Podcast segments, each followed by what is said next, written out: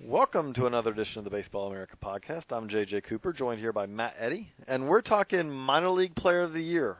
If you've gone to our website today, you've already seen it probably. If you haven't, we're going to let you know right now. Minor League Player of the Year, Will Myers, outfielder slash third baseman, hard to believe I'm saying that, but slash third baseman for the Royals, is our player, the Minor League Player of the Year. We're going to talk about Will, obviously, on this podcast, but we're also going to probably talk as much about how we came to the decision, and we'll even have maybe a little debate on it because I was one of the ones who voted for Will Myers. Matt Eddy voted for someone else. We'll start it off that way, though. So, Matt, take us through, if you would, kind of the final candidates. Who all did we consider, and kind of who were the last couple of candidates standing besides Will Myers? Well, as it turned out, our top three finalists all began the year in the Texas League, actually. Crazy. Will Myers, we mentioned, the Royals right fielder, center fielder. The runner-up in the voting was Jurickson Profar of the Rangers, the shortstop with Frisco. And not far behind, if in fact keeping pace with the other two, is Óscar Taveras of the Cardinals. Right. Also played center field, who maybe profiles more as a right fielder, but, you know, it's getting the job done. Right, and I think you can probably say that's the similarity that him and Will Myers both have, is both are seen probably long-term as a right fielder, but have played a good bit of center this year. If you're going on the deeper cuts, the other guys that I would say like at least started in the conversation, really I'd say the only pitcher. I'd say the pitchers we kind of looked at, it's like pretty quickly, it's like, okay, no. Dan Straily, I think if Dan Straily had stayed in the minors the entire season, I don't think he'd have won it, but he'd have definitely been in the consideration. The problem for Straily was he got called up early enough that it's like, okay, well, his minor league numbers have stopped. He was leading the minors in strikeouts. He was on a really impressive strikeout rate, but he ended up with 179 strikeouts, really good season. But the fact that he could not add to those numbers, major league numbers don't help you as far as our minor league player of the year, kind of dropped him out of the running pretty quickly. We did mention, we talked about Billy Hamilton. Having the minor league all-time steals record is very impressive. He didn't just do that. He also did hit for average, got on base as well, plays shortstop. Doesn't play shortstop as well as Profar, but plays shortstop, you know, premium position. But the reality is that he kind of dropped off because you look at it, it's like you have to give a whole lot of value to the steals to say that he would edge Profar if you're comparing shortstop to shortstop when you consider that Profar is younger, played the full season at AA, Hamilton played half a season at AA. A steals record is nice, but the reality is that it was going to be hard for him to edge Profar. I'm trying to think, was there anyone else who even... Yeah, I was thinking, you know, the top prospect arms like Garrett Cole and Jameson Taillon and Zach Wheeler, you know, they were very, very effective, but probably not seasons loud enough to be considered for player of the year. Right. When you think a pitcher getting player of the year, Matt Moore last year, you know, we ended up, I mean, that was a very close. Matt Moore finished, I think, second in the minors in strikeouts last year. Very good ERA at AAA, you know, young for the league in AAA. Got edged out by, you know, a guy named Trout, who's a little okay. You know, he's okay himself. But I don't think anyone had a Matt Moore year this year. I don't think so either. When you look at the top pitcher who pitched in AAA, it's probably Tyler Skaggs, Trevor Bauer. I don't know. And neither, I mean, they're Matt Harvey. I was gonna say Skaggs and Bauer had to pitch in Reno, which is. I know they should get extra credit. I was gonna say if you have an ERA under 7, there you pitch pretty well. But yeah, I don't think there was any pitcher. It was Usually it's kind of easy to break it down, okay, who's our top pitching candidate, who's our top hitting candidate, and kind of look at it that way. What this year it really was, it was like, okay, who's our top pitching candidate? Straily? He's not adding to his numbers. It was a great year, but also is Dan Straily the, you know, because prospect status does play a part in this. Is Dan Straily the prospect that Will Myers, Jurickson Profar, Óscar Taveras is? Well, no. And so that kind of dropped off. It's like, okay, so we're stopping. We're not really discussing pitchers at this point. And then it ended up being kind of an interesting three-way, three guys chasing each other's tail kind of as we talked through this, because it came down to kind of breaking it down. You have Myers, who played half the season a month and a half in AA, and then the rest of the season at AAA at 21. Mm-hmm. You have Profar, who played the full season in AA, essentially as a 19-year-old, if I remember correctly. I don't have the age in front of me. I think it's 19, right. Yep. And then Taveras, who played the whole year in AA as a 20-year-old. And so we at one point with the argument, it was, okay, well, Myers has had a better year offensively than Profar overall, especially with the power. And he ended up doing most of the damage at a higher level than Profar. But then, you know what? Profar plays a premium position, but also Profar is 2 years younger, and he did it in Double-A. Very young for the Texas League. And there was some argument there for Profar. Which from what I'm told, I cast the lone dissenting vote for Profar. My reason for that was just context. As you mentioned, he's 2 years younger than Myers, plays the most demanding non-catcher position on the diamond. He plays it well. I was going to say he made more plays per game than all but five other Double-A shortstops. He skipped High A without any transitionary period, and he finished strong too, something that Myers did not do. Myers really tailed off, whereas Profar continued to hit well down the stretch. That was the argument for Profar. Now my interesting counter-argument to that became like, well, the problem I have with that though is that if you're going to give it to a guy who spent the whole year in the Texas League, I think you might have to give it to Taveras because he's a year older, plays a less demanding position, but he had a better year. I would argue a significantly better year offensively than Profar did, and which becomes an interesting three-way cycle. It's like, okay, I can see the argument for Profar and how he might trump Myers, but then the problem is that does Taveras trump Profar? But then when you do that, then the argument goes, well, Taveras is not that much younger than Myers. They played the first month and a half at the same level, then Myers went up to a higher level, only a little bit older than Taveras, and you could argue that Taveras' year, when you throw in the AAA context and all, is no better than Myers. That Myers may have had a better year, and then it gets all confused. The best way to put it is it was a difficult debate. I mean, I don't think you're going to go wrong. Any one of those three guys would have been a very solid. We actually wrote about if you've got the digital edition of the magazine, or again on the website, we're putting it up there so you can see it.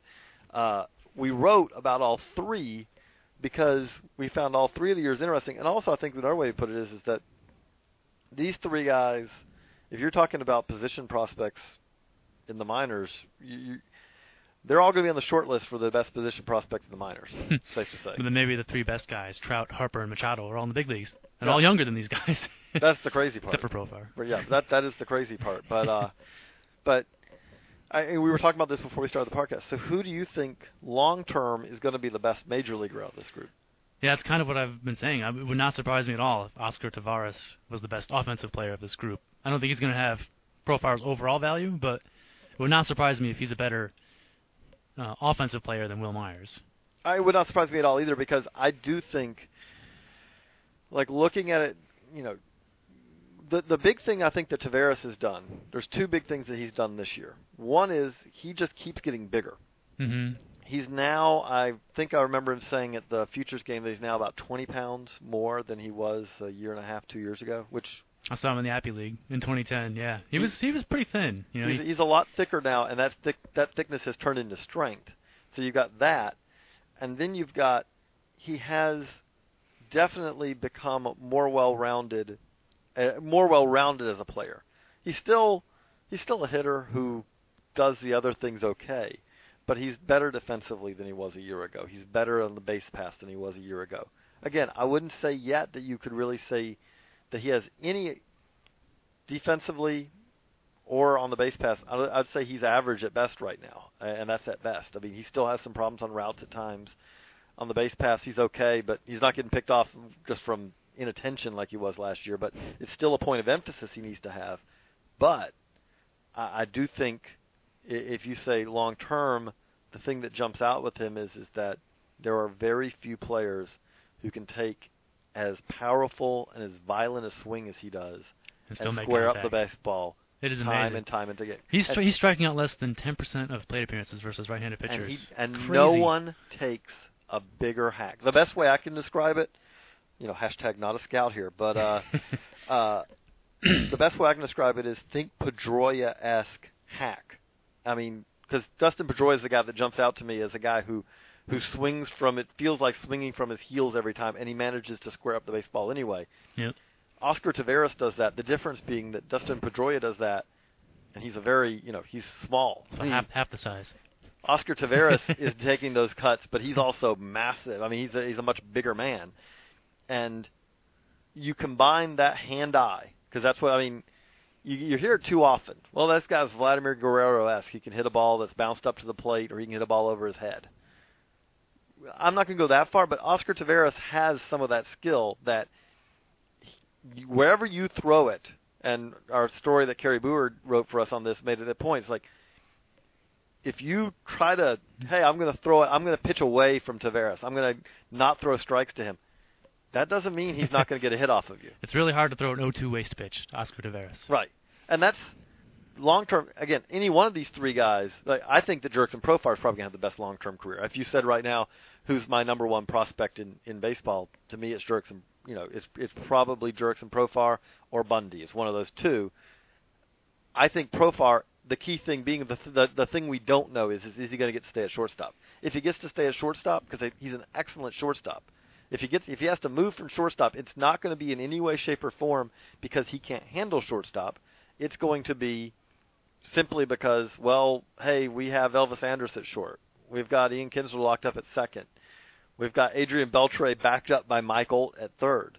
So unless the Rangers make a move, really the most logical spot for him to play to help them out is going to be center field. And yes, and if he ends up being a center fielder and he doesn't get to move back to shortstop, well, that would hurt his value, just from the standpoint of center fielder is a valuable position. But if you got a guy who can play shortstop, you want him playing shortstop. Yeah, I'm not sure he's a true blazing runner either. Like right. Somebody you would think of covering a ton of ground. I think he could handle center. I think he'd be fine in center field, but that would affect his value. And again, that's not a knock against Will Myers. We have the stat we have with the package that, you know, the Player of the Year package that jumps out.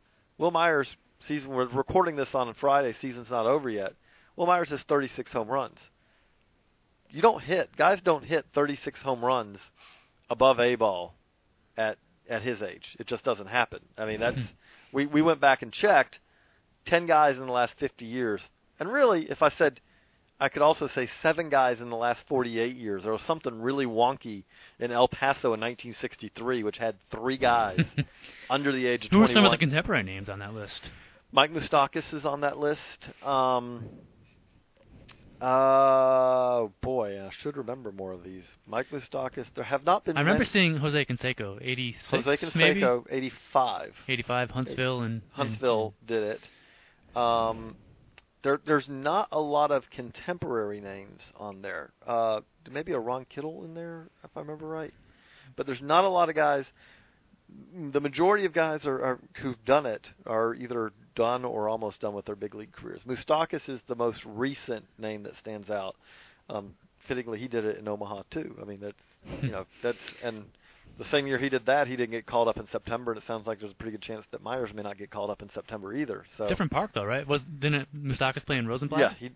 Yeah, so it is. It's a different park. It's kind of weird. Same town, different park, which is interesting. But what Myers did this year, and we're not denigrating Myers anyway when we say that Profar and Taveras may end up having better careers. I think Will Myers is going to have a really excellent career too. This year he made a conscious effort to hit for more power, and he made a trade-off because he's been a guy never struck out at the low rate that Taveras does, but he's been a guy, not many strikeouts, good number of walks, high average, a lot of doubles guy before this year. Last year was a bad year, but before that, like his breakout year he had 2 years ago, was a high average, some pop, not many strikeouts. This year, he said to me in an interview for the story, he said, they're going to have me batting 3, 4, or 5. They want me to hit more than 10 home runs. And his career high in homers before this year was 14. He made a conscious decision. I've got power in there. I'm going to hit for more power. I'm going to be more aggressive. I'm going to look to drive the ball more. I'm going to be a little less. I'm going to take less of a two-strike approach when I get to 2 strikes. If I got a chance, I'm still going to hit the ball out. And what we saw with that is strikeouts are up significantly over what he's done in the past. The power is also up dramatically over what we've done in the past. And what's interesting with that is that I don't want to say it's like a dial, but I do think there is a certain amount of Will Myers can do either one for you. If you want him to be if he ends up for some reason batting 2 hole, down in the future, I do think that he has the ability, the hand-eye coordination, the knowledge of the strike zones. If you said, okay, we want you to go out and be kind of more of a 290, 300, 350, 400 guy, you know, he can do that. Maybe even 370, 400, 450 guy. Or if you say you're batting in the middle order, we really want you to emphasize power, he could be that guy who hits 30-plus home runs. So he has that ability to kind of do either one. The thing that I think stands out to us about Taveras is that I think we both feel like that Taveras is going to do both. Just he's going to hit for average and power, and certainly against right-handers. You know, like all young lefty power hitters, he's got to prove that, you know, he doesn't get loogied to death in late and close games. Right. Because if he's batting in the middle of the Cardinals lineup, all he's going to see is lefty relievers in tight spots. That's true. And I don't know about the balance of starting pitchers in that division.